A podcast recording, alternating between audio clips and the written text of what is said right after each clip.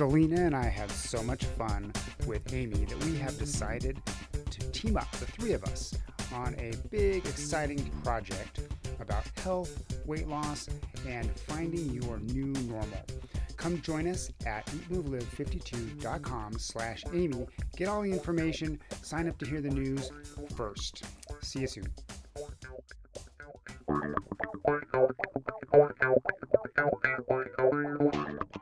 Hello and a warm welcome to the Move Live 52 podcast from your hosts Roland and Galina.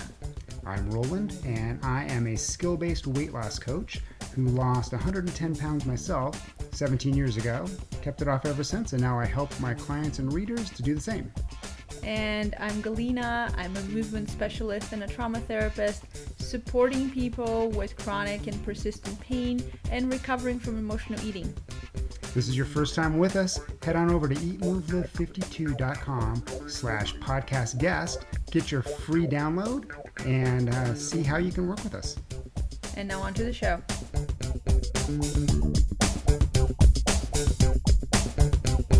Hi, and welcome to the Eat Move Live 52 podcast. We have a very special guest with us today. Amy Kubal is joining us. Hey, Amy. Hey guys, how are you? We are great. Amy Kubal, Master in Science in RDN, is a registered dietitian who's well versed in working with paleo, autoimmune, ketogenic, digestive, and kidney health, performance, eating disorder, figure, bodybuilding, diet, nutrition plan. That's a lot. She has served as a consultant dietitian for Robb Wolf, the Paleo Mom, training Bible coaching, and several CrossFit gyms. She also works independently with a wide range of diets, health conditions, athlete types, and ages. Amy, thank you so much for joining us. Well, it's a thank you so much for having me. You are very welcome. Galina and I, when we when we suggested we've been following each other on Facebook for such a long time, and Galina asked me the other day how we'd met, and I have no idea. I have some, some, some I do have an idea, but I think it must be through some sort of a podcast and commenting on comments in a podcast, you know, stream or something like that. It's been such a long It's time. It's gotta be like, cause I can't. I'm like, I've tried to remember. I'm like, I'm pretty sure I've never met you in person. I'm pretty sure, but I don't. Re- like, were you ever at Paleo FX or I, Ancestral Health Symposium? I went to Ancestral Health Symposium in Berkeley. But that's Like the very first one ever?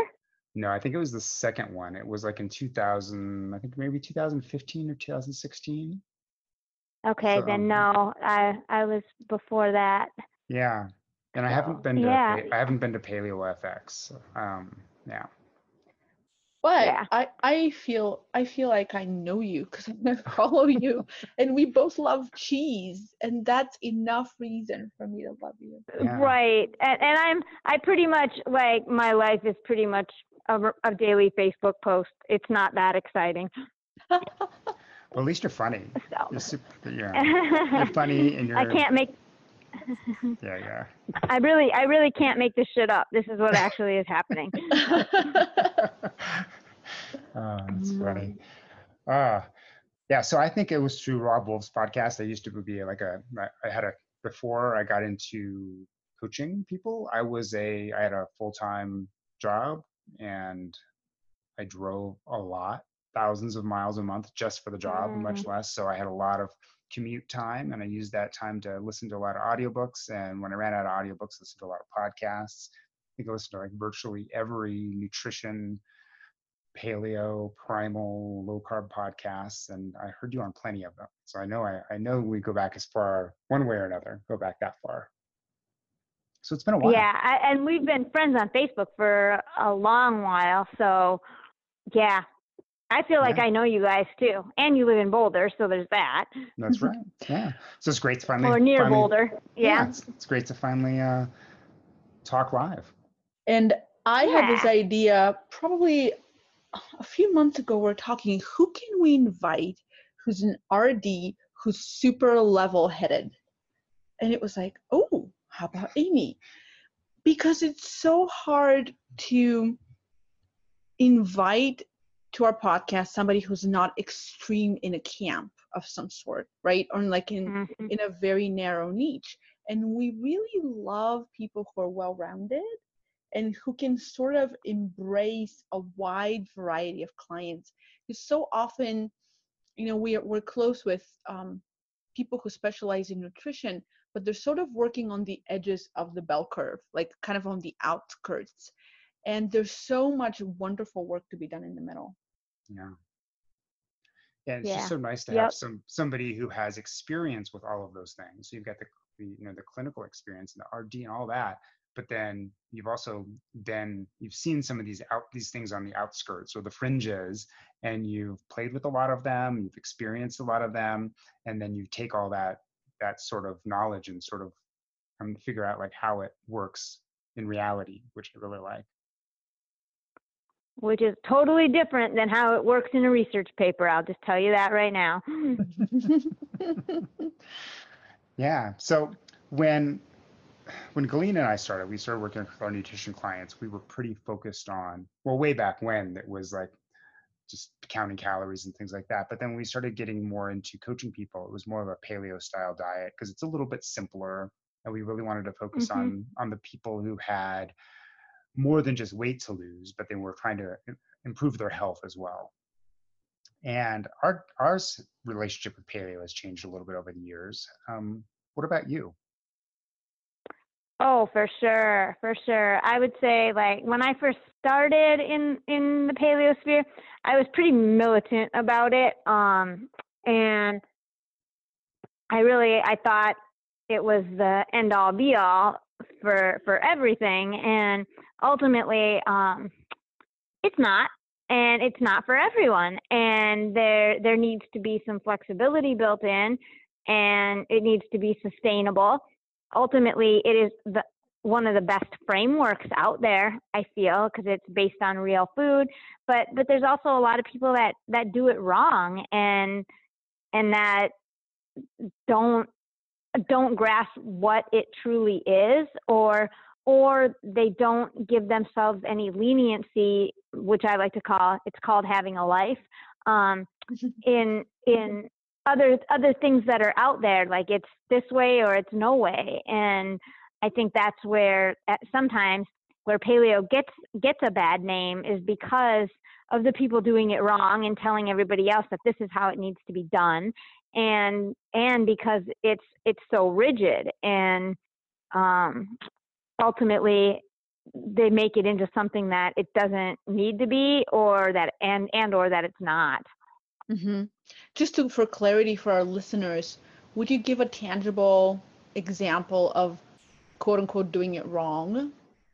Or like what, paleo what yeah, or what yeah, like what people are told to do is is the idea like you can never get off, or is the idea like almond almond meal muffins? Okay, so uh, both, absolutely both.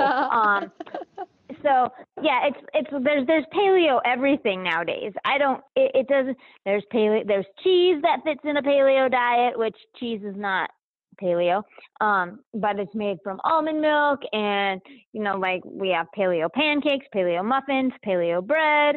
Uh, everything is it's turning into like what I what I feel is how you know like for back in the 80s, early 90s, fat fat free and low fat was like the craze, and then we started having fat free cookies, fat free ice cream, fat free butter, and people stopped losing weight and stopped seeing results and stopped feeling good because all of this stuff is coming back into your diet.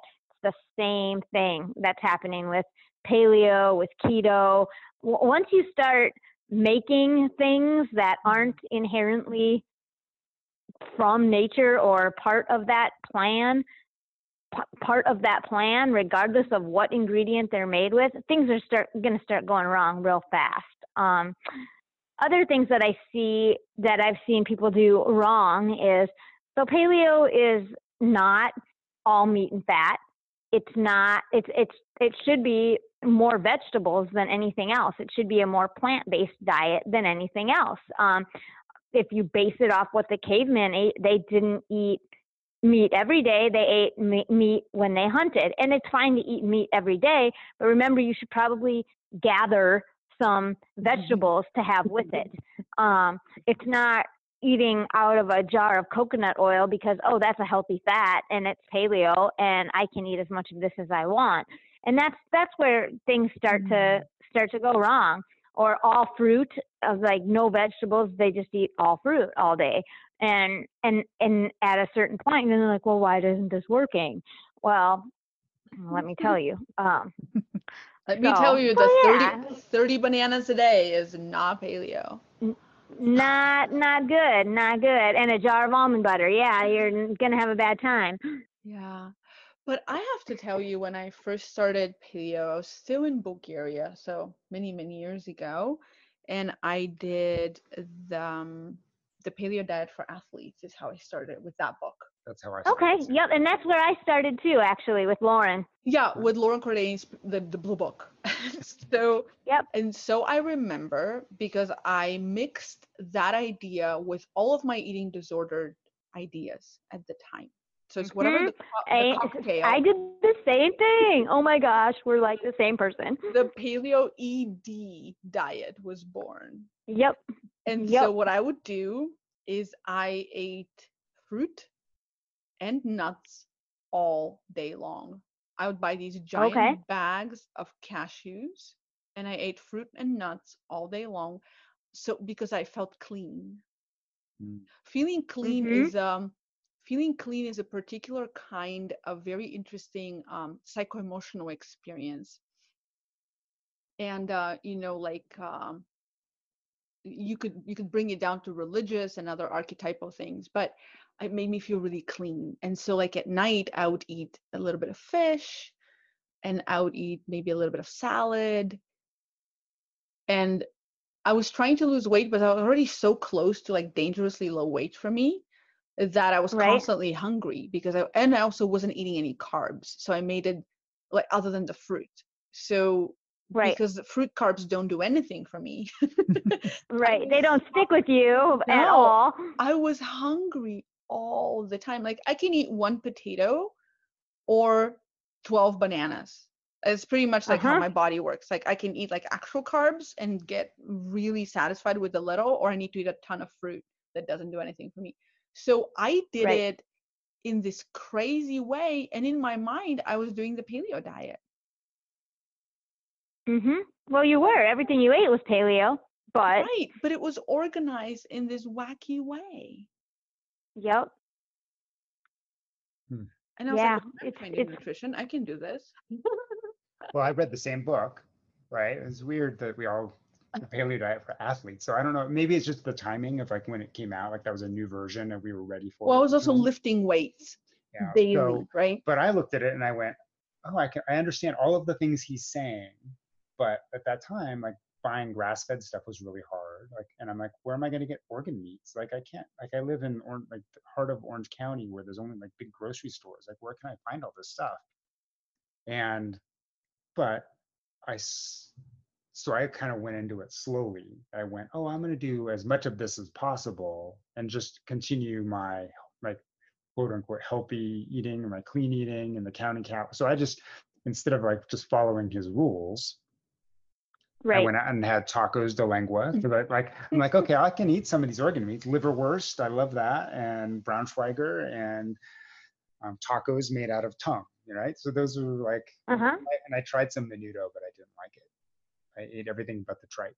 This this Um, thing. Yeah, but so then I, but I did kind of learn, and then over time I modified. Then I eventually I came back to it, and I tried like more, like once foods were available, and once I had a better handle on my cooking, and realized that it's that if I can't find grass-fed everything, I can still do okay with the non-grass-fed, and it's a start. So I don't think I was as, as disordered. Yeah, it's amazing how you can take this information. It's all going to get filtered through how we think about food. Right. Yep. We all have How our own everybody lenses. Interprets things differently. Yeah, so like having a diet with principles is still it still requires somebody with knowledge like you to say this is Mhm. how we're going to do it well. So if there's a quote unquote wrong way to do paleo, what would be like in an ideal world? What would be, and it doesn't have to be realistic, but what would be like we had Mickey Trescott on our podcast a few months ago Okay. talking about talking Yep. about nutrient density and what would be an ideal paleo diet? Would it be more towards nutrient density? What would it be like? I believe so. I and and more so three quarters of your plate would probably like be vegetables. Um Mhm. At least half half would be non-starchy vegetables, a quarter would be a starchy vegetable, and a quarter would be protein. Mhm. And that's that's a pretty good template to set you up to to getting it right. Now the size of your plate is going to matter, but let's not eat like assholes and let's pick a a healthy sized plate and not a platter. Right. But yeah, and I I believe focusing yeah on on the nutrients, colors. I always tell my clients eat a variety of colors. Um, I'm I'm more on the I work with a lot of people that need to lose weight, so and I want them to get high quality protein, so I focus on lean proteins um, as opposed to like I call bacon a fat, um, sausage is a fat because otherwise those are the ones they pick all the time, and ultimately those aren't the the protein to fat ratio there isn't awesome and i want to make sure they're getting high quality protein and not overdoing it in terms of caloric density and undoing any weight loss that they are wanting to see. And so i, I focus on that and then let them use avocado and um, have have a few have have a moderate amount of nuts and and those types of things and add oil to to their veggies or butter to their veggies and um as like condiments. The fat is a condiment. It's not uh it's not a section on the plate. It, it's not half of your cup of coffee. right exact exactly that yeah. Like I'm gonna put some MCT oils and some ghee and some coconut oil in my coffee. Okay, 500 calories worth of fat later.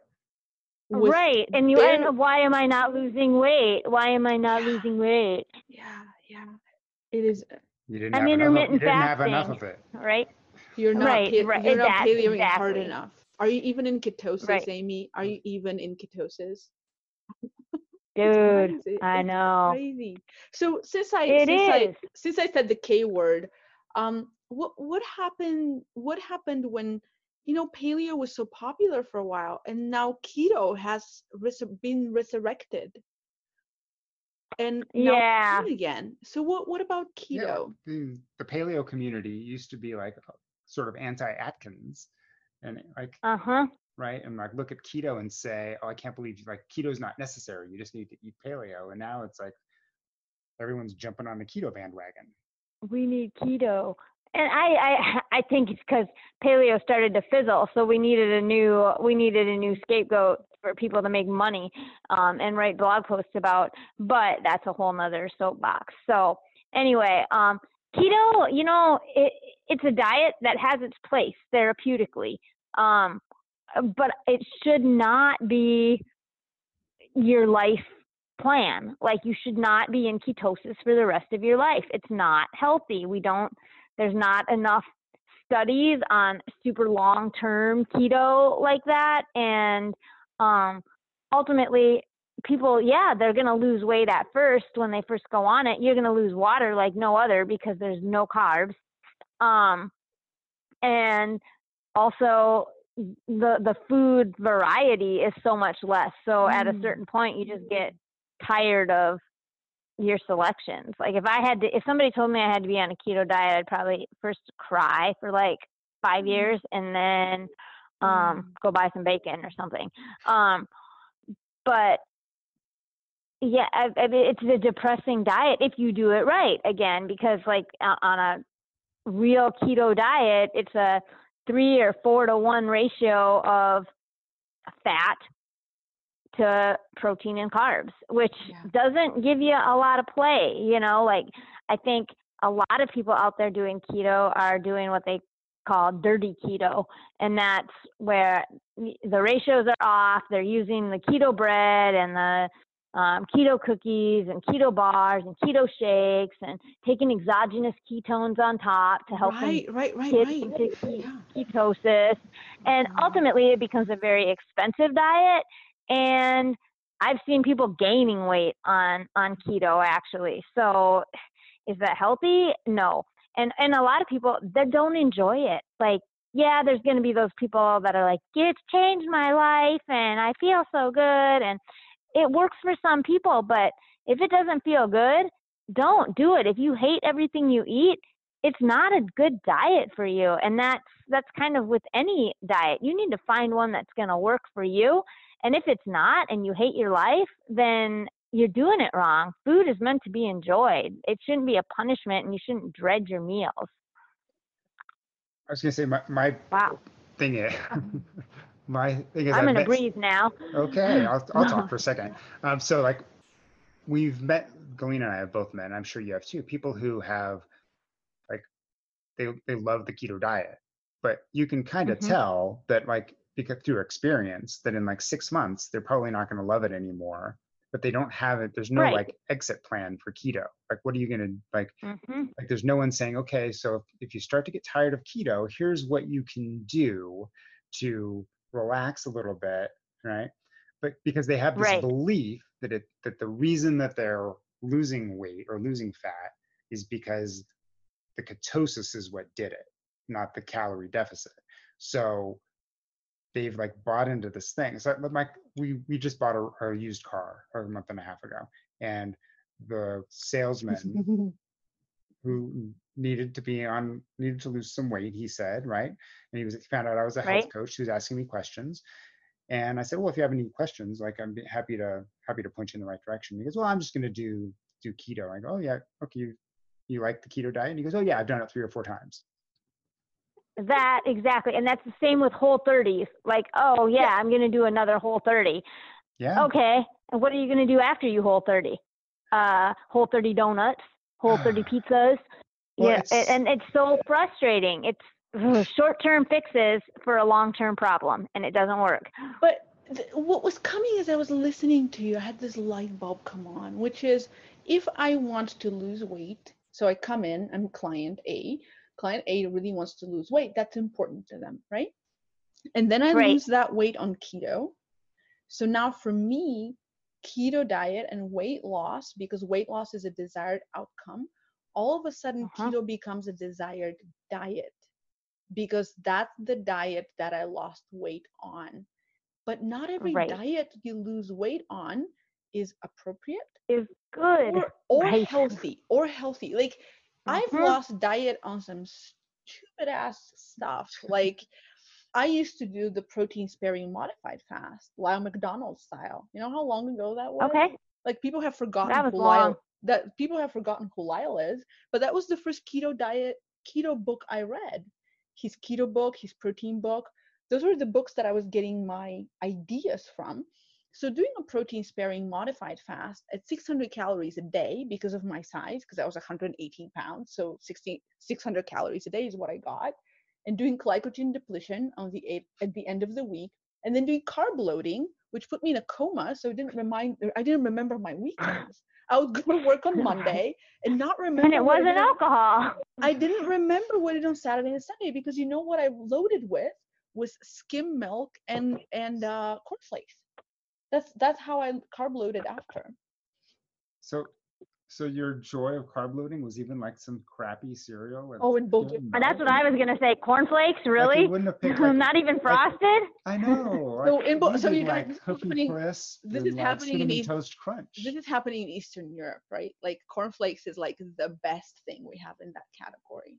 So at that Remind me never to go there. No, I'm it's better kidding. now. it's better it's now, better now. But like Okay. think about like you know because you're not supposed to have any fat right when you're loading so it's just carbs for like two days Right. you have to eat like 3000 calories of it so it's really hard to get that many carbs from like i can't eat that many potatoes you can't eat potato chips because you can't have fat so like i fi- i did the math and skim milk and and corn, cornflakes is what did it and it was crunchy and it was yummy after eating tuna all week. And I would just be delirious. And people do that, and I would lose fat. I would get down to like whatever, see all my abs, blah, blah crap. But I would do that and think that that's healthy. And I think this is what happens to our clients too. Is just because you lose weight doesn't mean it's healthy.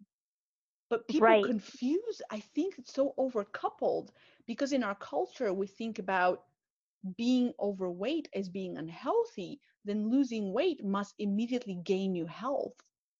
And we don't talk about people who get sick while they're losing weight because they do. Right. Mhm. People get sick all the time. I've worked with clients who come to me with immune system issues and they're like, oh, I need to work on my nervous system. And I'm like, tell me about your diet before I throw you into trauma work because you might be underfueled to even like do the trauma work. And all of a sudden it's like, oh, you're eating 25 grams of protein a day. Maybe there's something else that needs to change before we look at your trauma, right? Oh, but I know Right. I don't want to be heavy. Well, you also don't want to be underfueled for what you're dealing with. Right. All right. You need to support what you got going on. Yeah, and I think in our culture, like, and you can go to health at every size and looking at this kind of direction and how much um, health at every size advocates get attacked for for doing what they're doing, which is pretty much saying just being thin doesn't mean you're healthy, and being you know plus size doesn't mean you're unhealthy. But we're so brainwashed; it's going to take forever to clean ourselves up from this. Mhm. And I think people think that health at every size means you can eat as much as you want anytime you want. And that's not what it is either. It's not it's finding a healthy balance that works for you and your body and not being all, all about a number on the scale or a certain way your body looks, but how do you feel?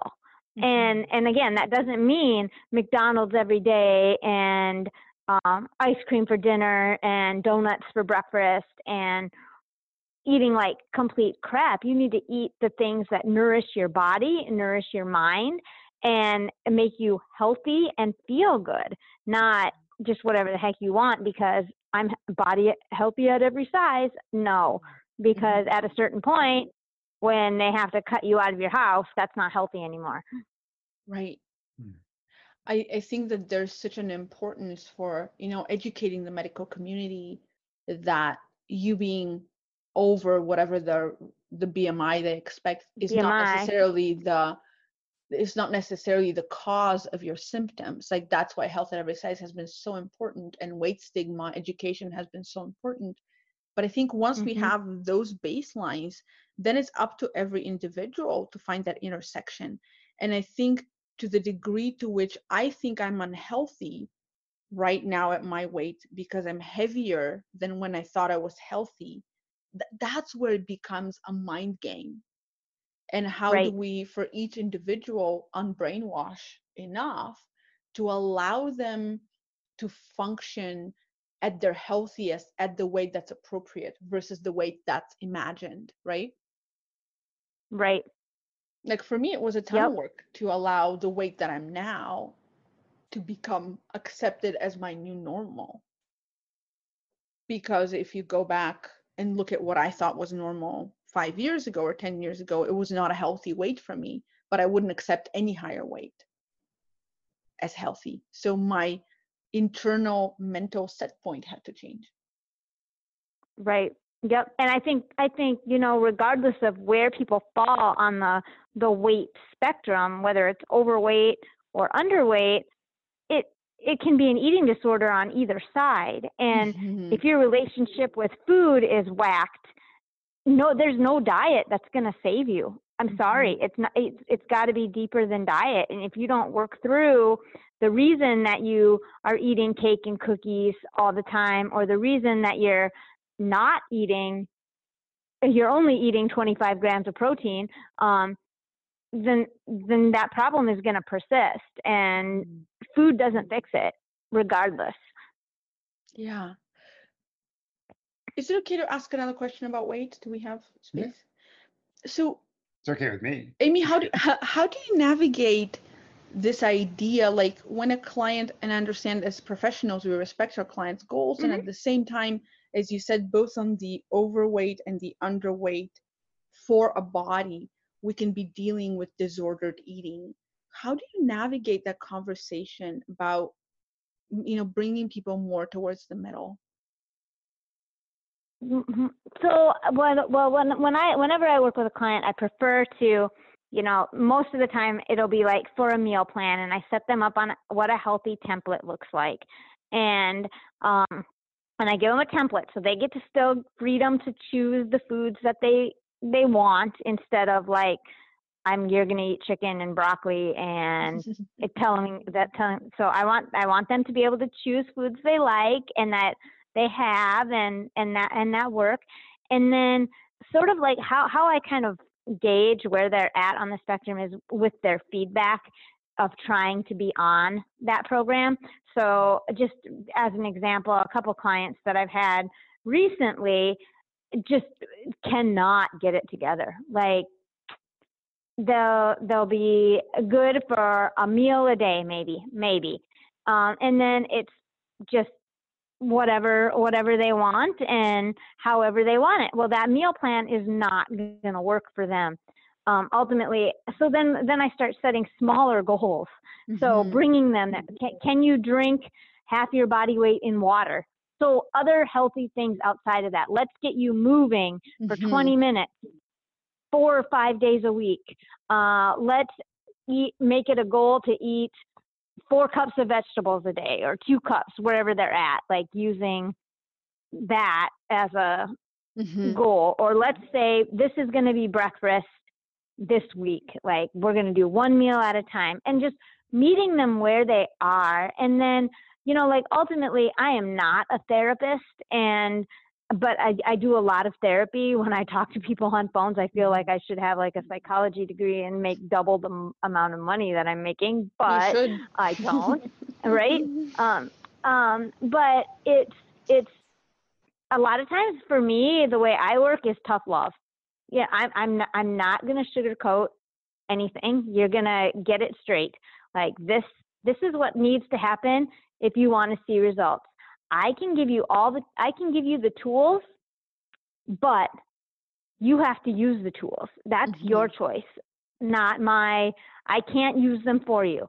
Um, if I could, I would, but I can't. And I want to be here to help you figure out how those tools work in your life the best that I can.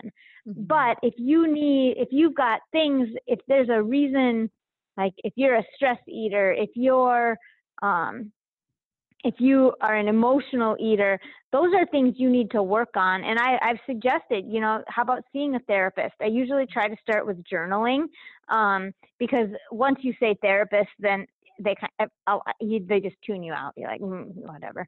Um, so like starting with journaling, um, my, trying some mindful eating exercises. And Mhm. I don't know if they ever do it. I mean, I suspect half of them do, and then the other half just give me lip service. But um, I'm again, I'm giving them the tools. It's up to them to use them, Yeah. and and I try again try to meet them where they are. Mm-hmm. And and sometimes like I've I've gone to the point where text me a picture of what you're eating, or Right. or I, I will look at the restaurant menu for you and I will give you options of what you can order and still they don't. And you know, there's a point where I can tell you this is these are the these are the best four choices on the menu for you. But if you still choose to order the enchiladas with extra mm-hmm. cheese, then I, I got nothing. You know, Yeah, like I can't fix that. And so when the scale doesn't go down or your clothes don't fit differently, that's not me. That's on you. And Yeah. and and I'm not afraid to say that. And if, and if it continues and continues, I get to to the point where it's frustrating for me. I, I Mhm. need to fire them as my client, you know, because Yeah, I can't, sure. I'm not helping. And they're frustrated and I'm frustrated and I'm not just going to take their money. And when when I'm not the kind of help that they need right now, they're not Yeah. ready. Yeah, it's almost like um, in in in my work there's this idea of i'm ready to teach but Uh-huh. my student in a place where they're ready to learn. And when we go to people they often think that they are ready to learn because there's a desire to go somewhere. And i think so often Mhm. desire is confused with ability. Oh i really Yes. wanna. I really wanna. Well cool. And let's see what's there are you able? And are you ready? Because you might be willing but until you're both willing and ready and able it's not going to happen Right. Um, and the Yep. same the same thing happens with me where people come and they're like oh my god i did your webinar you know and now i understand why i'm emotionally eating. Great. That just opened the door. So are you going to walk through it or right.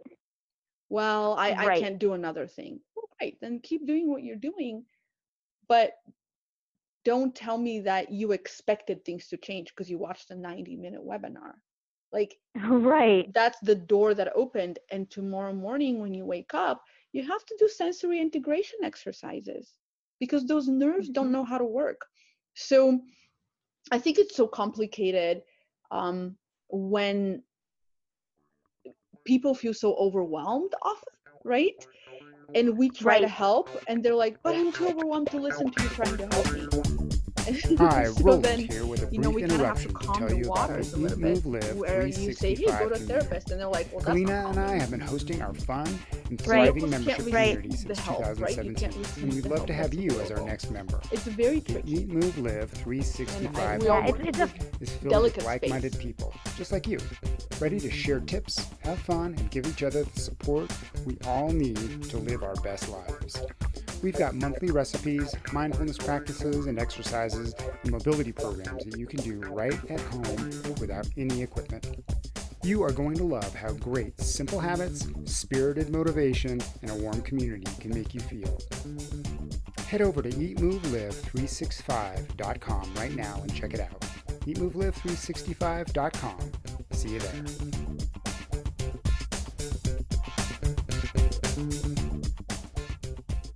And I, I've I've had clients that okay, so I give them a meal plan and they can't follow that, and then they're like, well, I think I might try keto.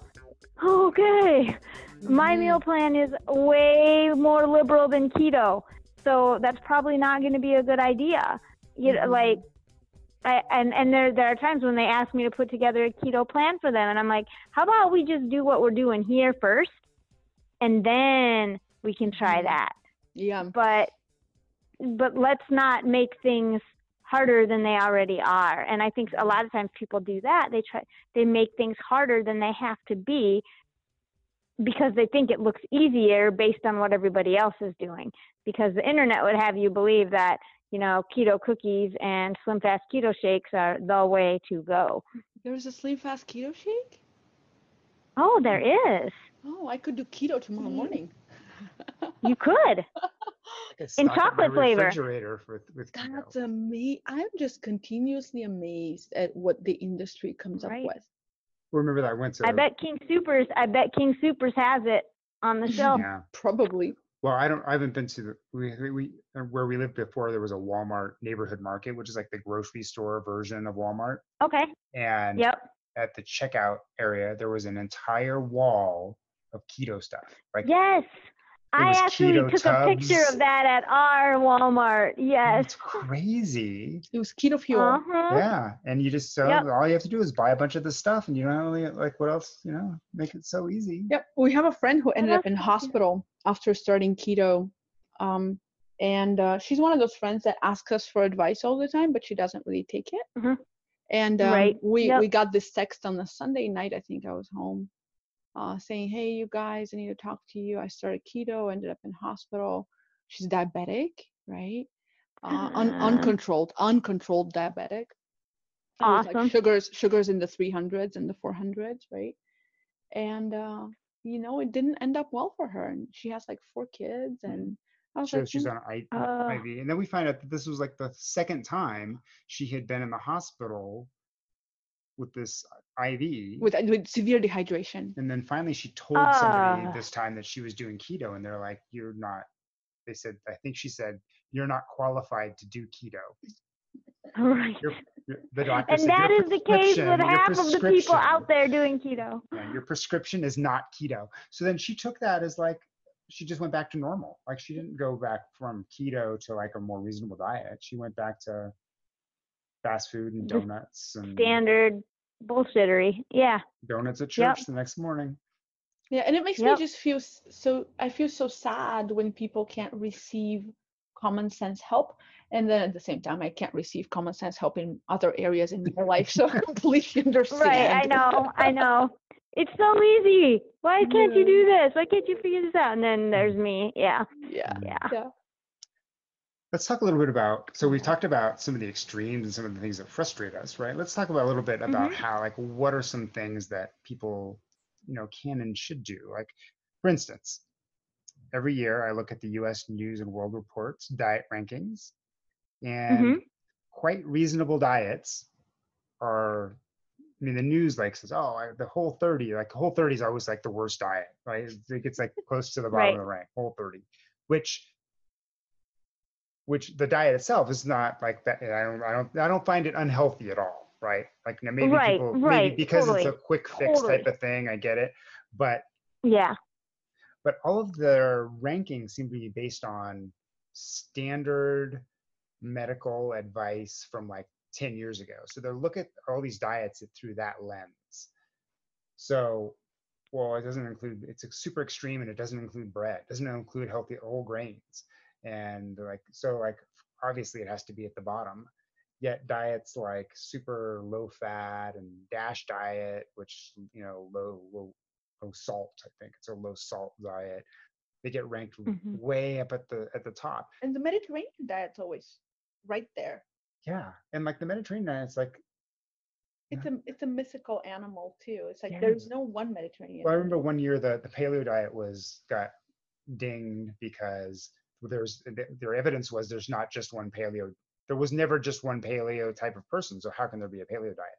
Well, uh, I've Right. you know I've met a lot of Mediterranean people, and none of them have the Mhm. same diet. Like so, like there's a- you know, Right. So like Right. why like so why does a Mediterranean diet get a pass? So And I think I think a lot of that has to do with okay, so who are the people that are actually putting together the rankings? What are the rankings rankings based on?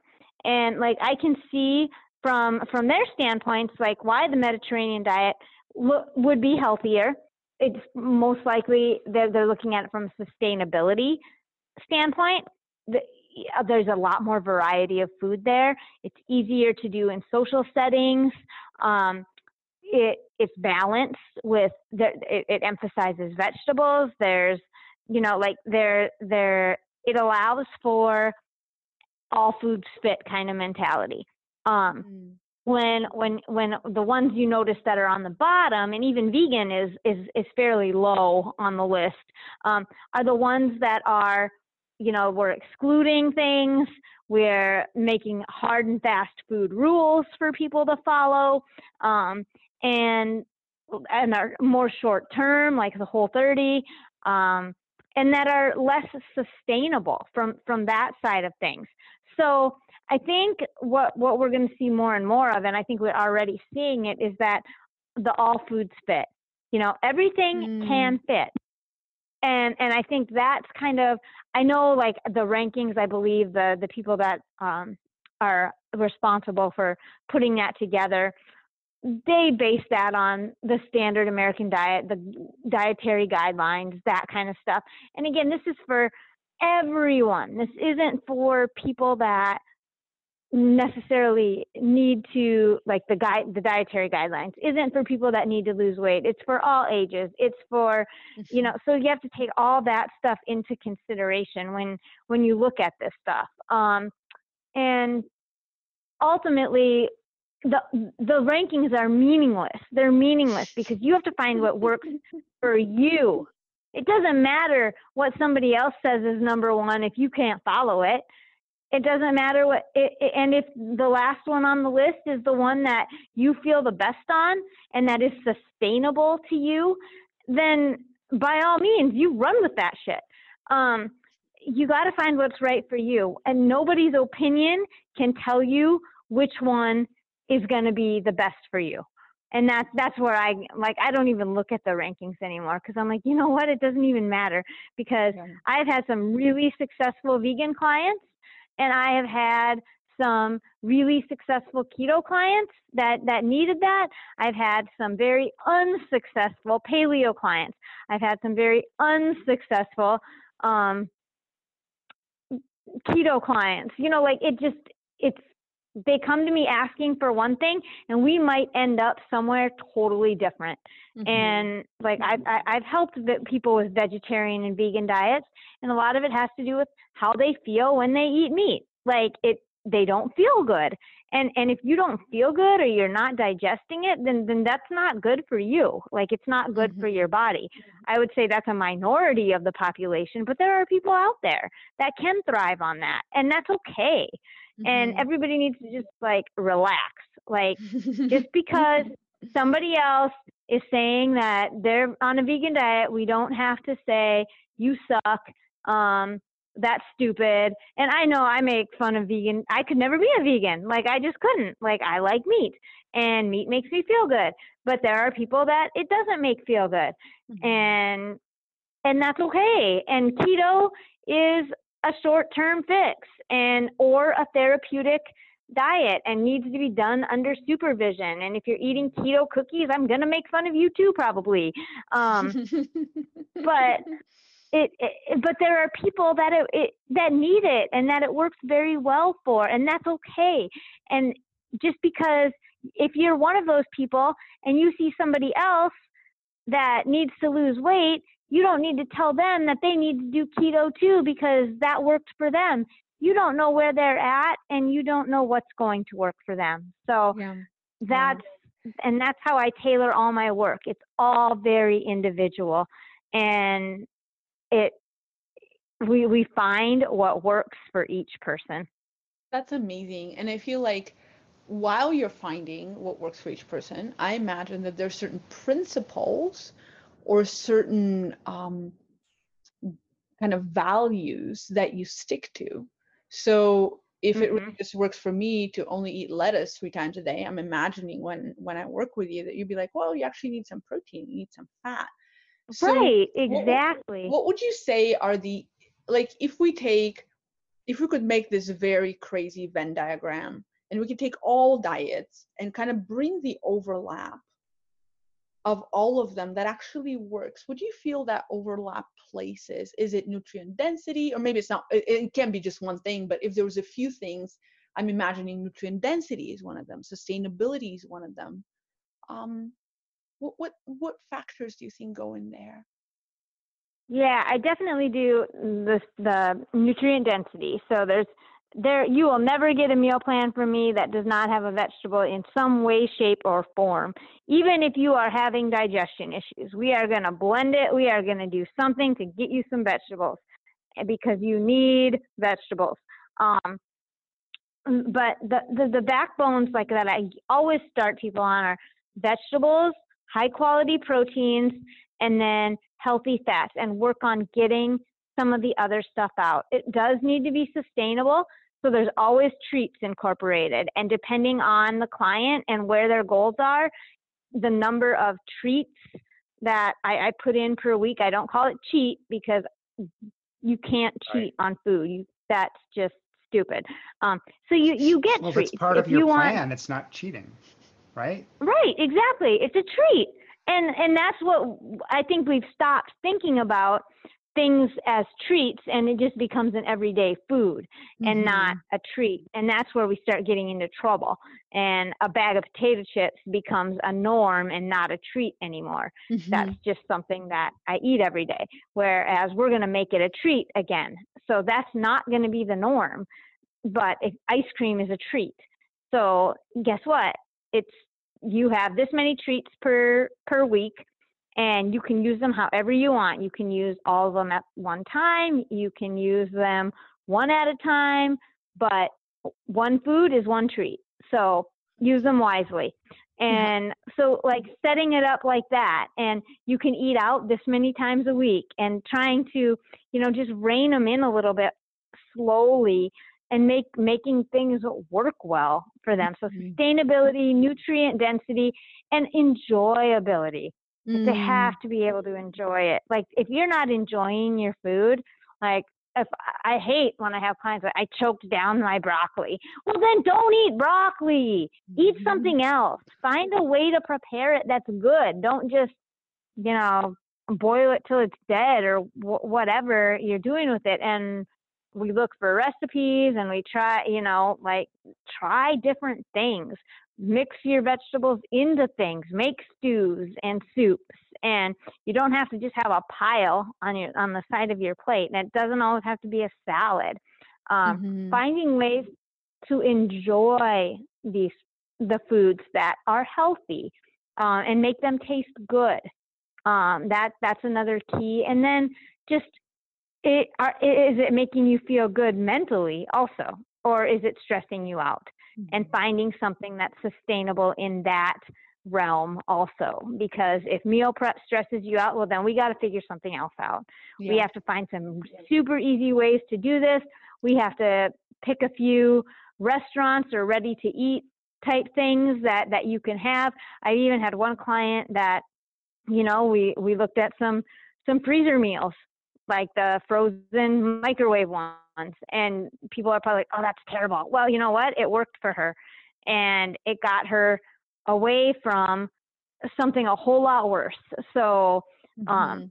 uh, you you you you do what works. You you do what works for the person and what makes them happy, mentally, physically, all the way around. It, Yeah. it, it's just yeah, yep, That's amazing. And I think people don't take into consideration those, say there's 10 questions. Is it nutrient dense? Is it sustainable? Is there variety? Can I have treats? Do I enjoy these foods? Do I enjoy food prep? Whatever the Right. 10 preliminary questions are. And I would imagine 90% of people are like, oh, it's just like they won't have a clue even how to answer those questions. right. You're totally right. You're totally right. And then Yep. when the diet doesn't work, what do people do? Because we were all children at one point. We don't think the diet's bad. We think I'm bad. And what and what do you do to make yourself feel better? You do the behavior that makes you feel better. So you eat crap or whatever. Um and then you maintain that self-belief that's disempowering that you're bad. You're not bad. You just don't know yet how to choose an appropriate diet and you don't know yet how to lean into the appropriate professional support so that the help can be helpful. And right. I think if we can have these, I have these conversations with my clients right up front and say, we need to figure out how this help can be helpful for you. Because if we are not willing to look at the change process as the backbone of your weight loss or you moving through your emotional eating issues, we, we won't be able to get you success. And we want you to have success because you have 50 years or 60 years or 40 years of suffering behind you. And you just Right. don't want to, you don't want to keep living like this. Yep. And until they get to that point, there won't be change. No, because until that point, we're just going, you know, like in in in studies, how the mouse goes and presses the lever to get the little the little treat, or get the whatever Uh-huh. the sugar water, the cocaine, whatever they're giving the mice that day. Until that day, we're all just like these little mice going and pressing on the diet lever for the Yep. the new next fancy treat to come down and get a little cheap dopamine hit. You feel like you're on top of the world for 24 hours, maybe 48, and then you drop down to reality and on earth it's not pretty and then you choose Right. the next one and then you go press on the next lever and this mm-hmm. is why there's how many diet books published every year like 5000 or something some ridiculous number Right. Yeah. Yep. And and why too, it's a right. And why the diet industry is like a three hundred billion dollar industry. Like, okay.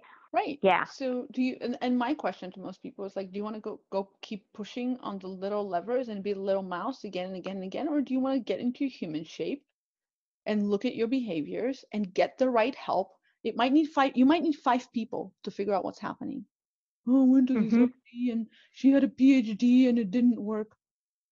Well, that's not enough. You need four more Right. people on your team to move through this change process. Oh, Mhm. well, I can't afford it. Okay, now we have a different conversation to have. Right. Right. Exactly. Yep. Exactly. But it's not the diet. It's not the diet. It's never the diet.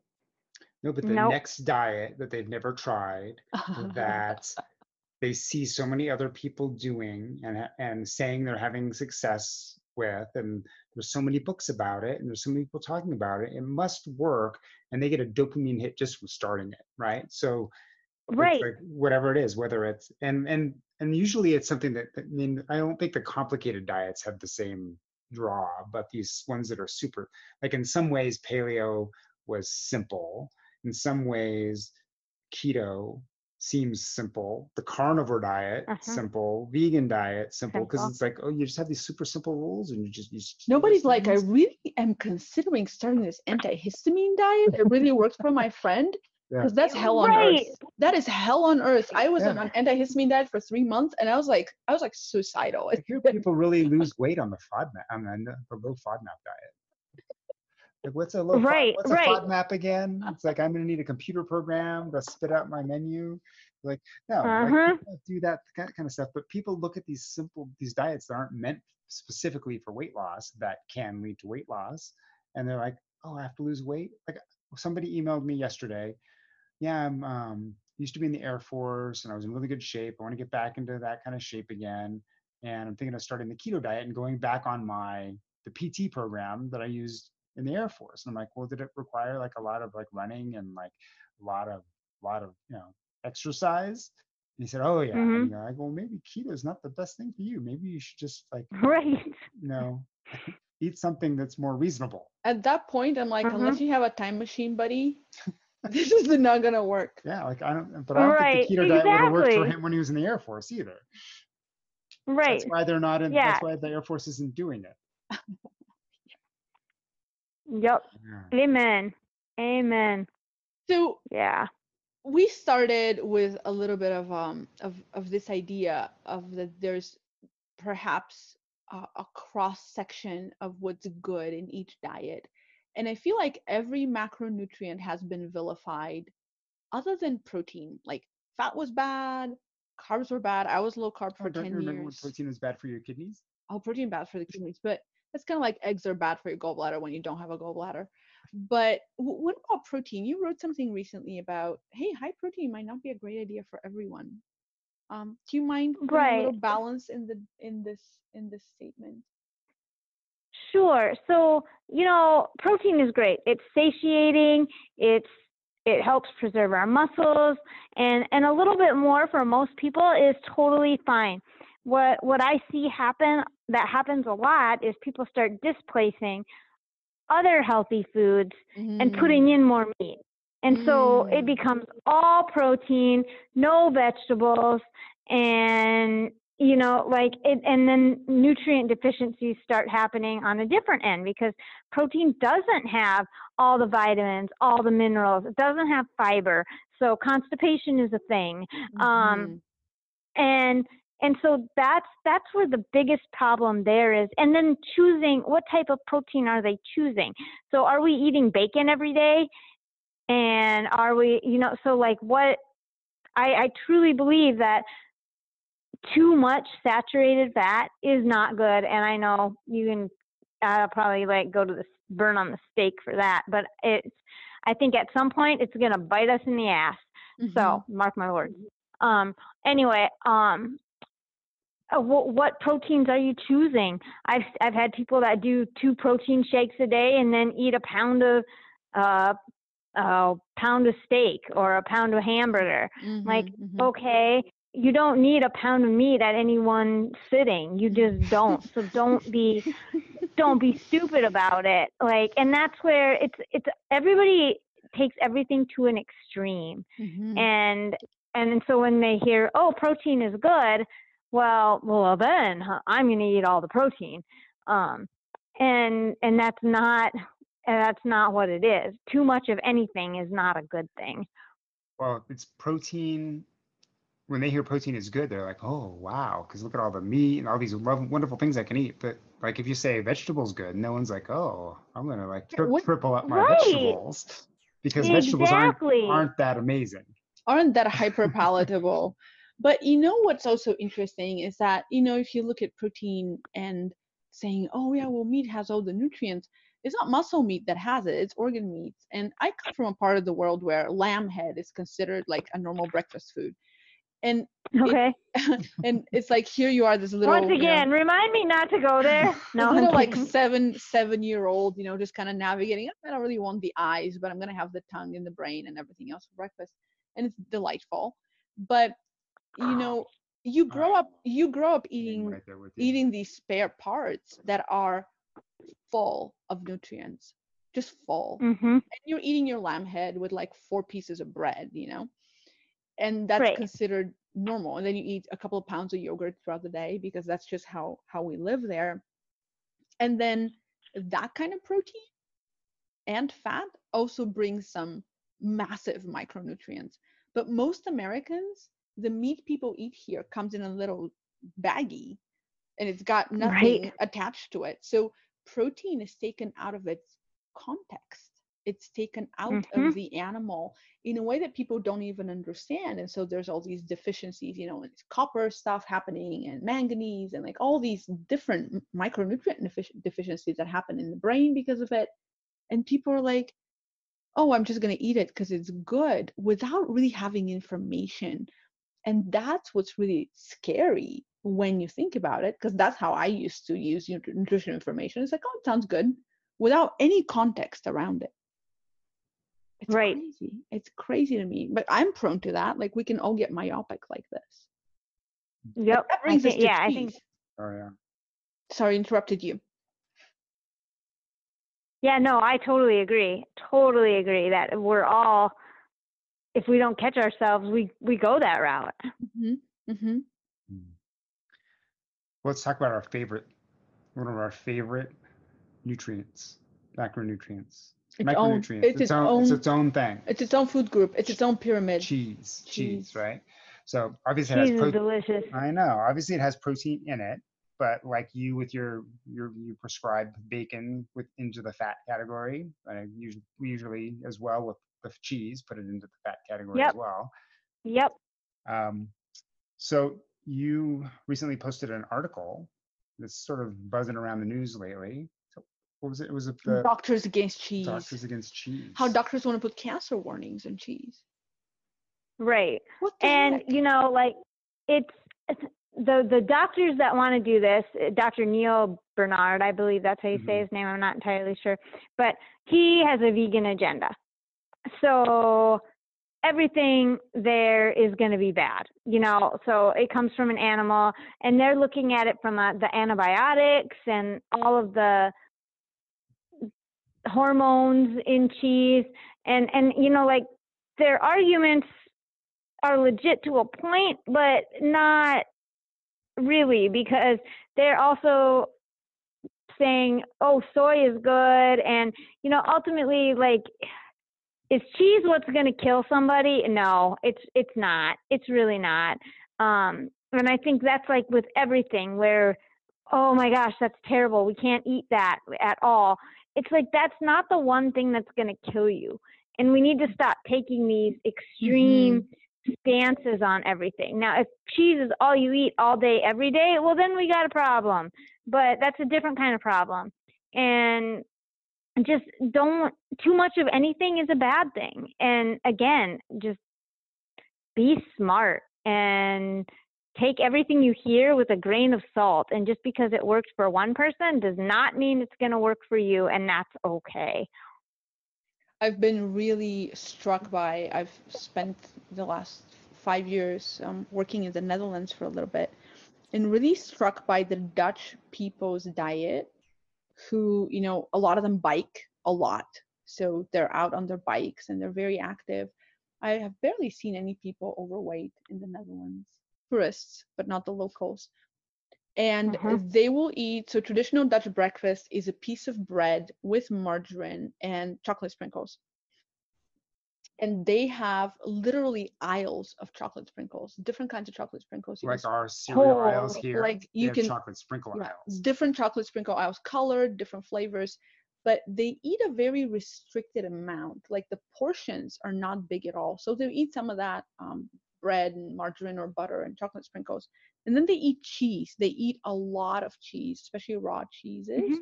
that are aged. hmm And then there's cheese, lots of cheese, lots of potatoes, tons of berries, tons of mushrooms, a lot of greens that look wild, kind of like arugula, like that kind of greens that are more wild with very, Okay. very strong greens. And they'll eat a ton Mhm. of french fries with mayonnaise. And it's very strange because their diet is heavy in carbs, heavy in fat. It has some protein, but not too much. But they don't overeat anything and they're super active and it's been so interesting to me to observe it's kind of like a farmer's diet right? Kind of like we have in bulgaria minus, the, Right. la- minus the lamb heads. But they're so mm. incredibly active and they love life. They love being out and they're so social and i feel like in america there's all this eating and especially if you look at american movies when you even when you don't live here it's like really americans just sit on the couch and eat tubs of ice cream and popcorn all the time Right. there's just so much isolation here and so much eating is done alone and so much eating is done in cars and so much eating is done on couches that it's like how much Mhm. of this is actually about our social system not working and our social engagement and rest and digest system not working as opposed to what foods are actually going in there i think about that a lot Right. I think that it's huge. Lifestyle is big. Like like I said, food won't fix it. Like it's a bigger problem than just food. And Mhm. until we were put all the pieces together, it's nothing's going to be lasting or or and or work. Like it just it just won't. You might see results for a little while, but you're always going to revert back to where you were before. You have to look at all the pieces Mhm. and and be willing to be un be comfortable being uncomfortable for a while because Yeah. it's not going to be easy. What you need to do is not going to be easy. absolutely absolutely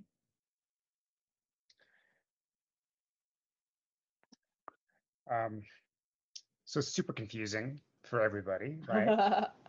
for for the public, Right.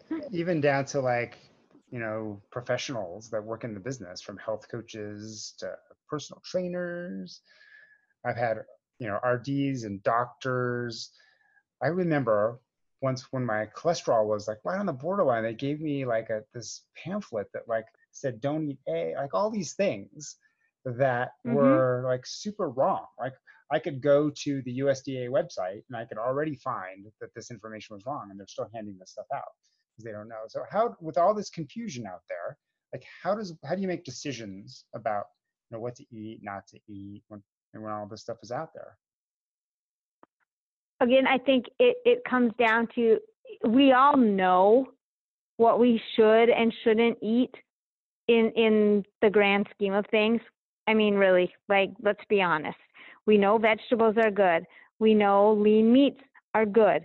We know we know what healthy and unhealthy is. Every, I'm pretty sure everybody out there can be like, no, you know, as a small child, that candy isn't an everyday food, or that chips aren't something you should eat in large amounts. If it's if it's super hyper palatable, you probably shouldn't do it. So we don't need a study to tell us that um,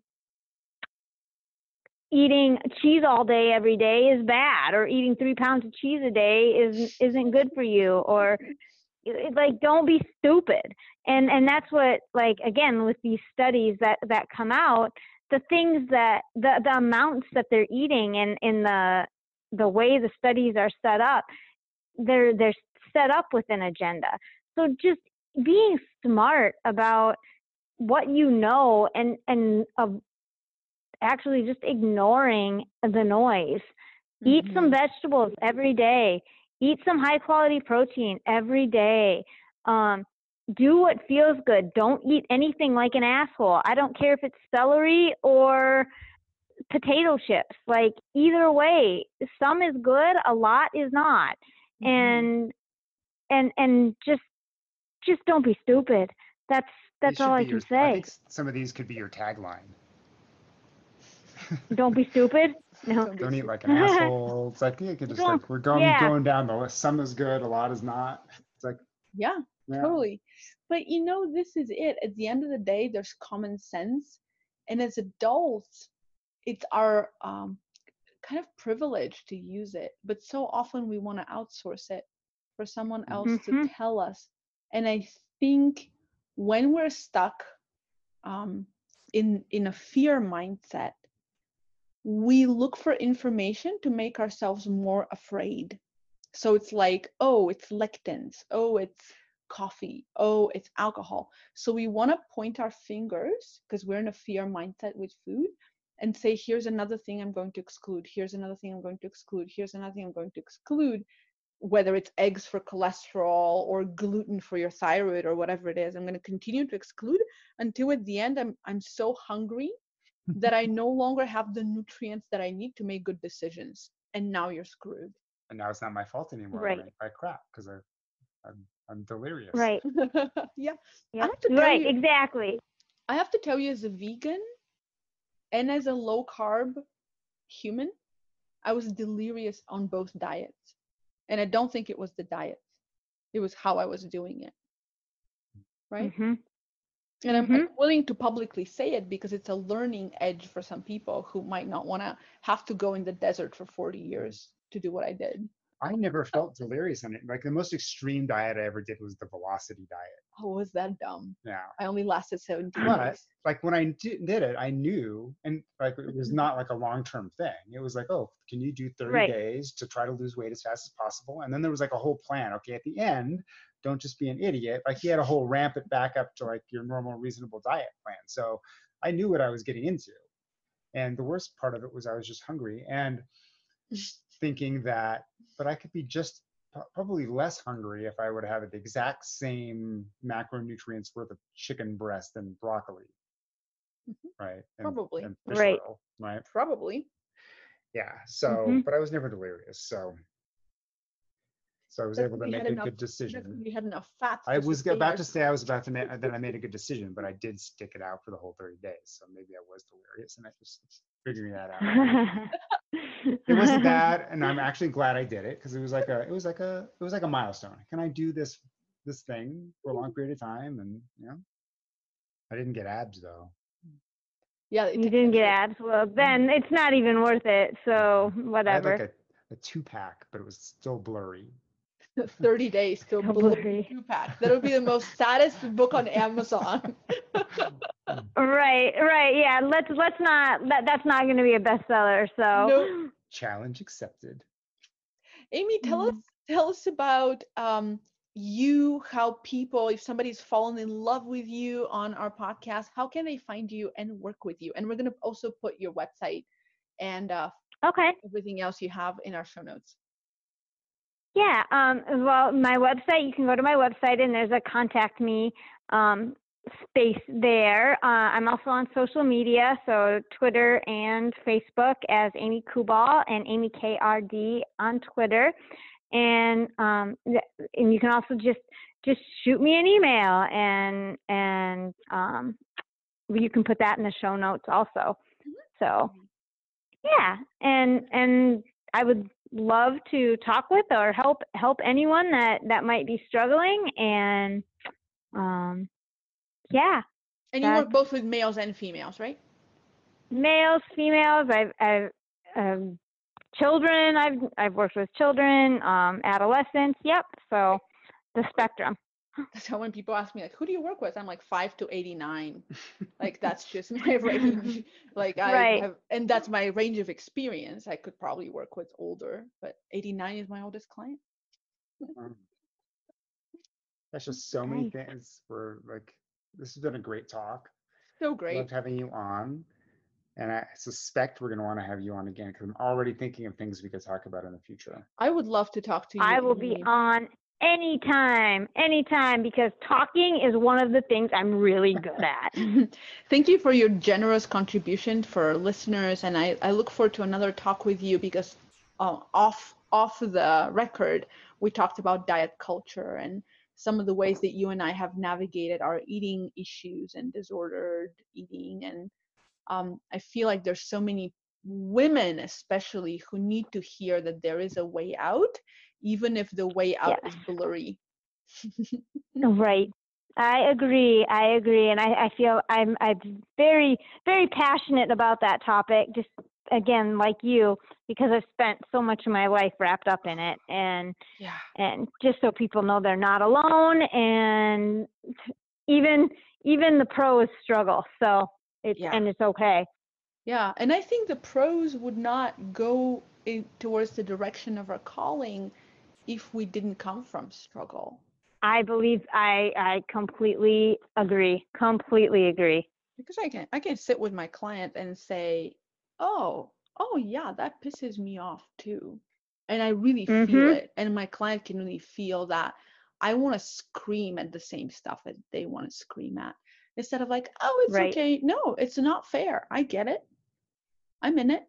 I'm in it too. Let me tell you about the crazy idea I had this morning, right? So right. it makes it exactly. ma- exactly. so we're in it together, and it's easier to move through together than alone. Hmm? Well, let me tell you about my crazy. Hmm. yeah. Yep. Yep, yep. Well, I mean, one of my clients on my group call last week didn't re- didn't know that I used to be obese. No. No. Yeah, Oh, Okay. yeah. So I'm like, when I was telling my story, yeah, you guys all know that I lost 100 pounds, and she's like, what? When? I go, like 17 years ago. She goes, I had no idea. You're always I go, really? Why did you hire me? Like I thought that was why you hired me. No, mm, Right. no. It's it's right. those of us that have struggled or struggle are that are best able to help because we know what's going on in their in the mind in their in in the mind because our mind is has has been or is there too and and I think we're more we're better able and equipped to help than the trainer that whose abs you can see that has never had a food struggle in their life. Mm-hmm. Very true. Yeah. Yeah. Thank you so much. This Thank is so so much. invigorating. Amy Kubal, everybody. was- The trend free RD. I love your, I love it. Trendfreerd.com. Love it. Awesome. Thank you. Thanks for having us, and we will talk to you next time soon. Soon. Thank you guys for listening. Sounds good. Bye, Bye. every- bye everybody. Galina and I had so much fun with Amy that we have decided to team up, the three of us, on a big, exciting project about health, weight loss, and finding your new normal. Come join us at eatmovelive52.com slash Amy. Get all the information, sign up to hear the news first. See you soon.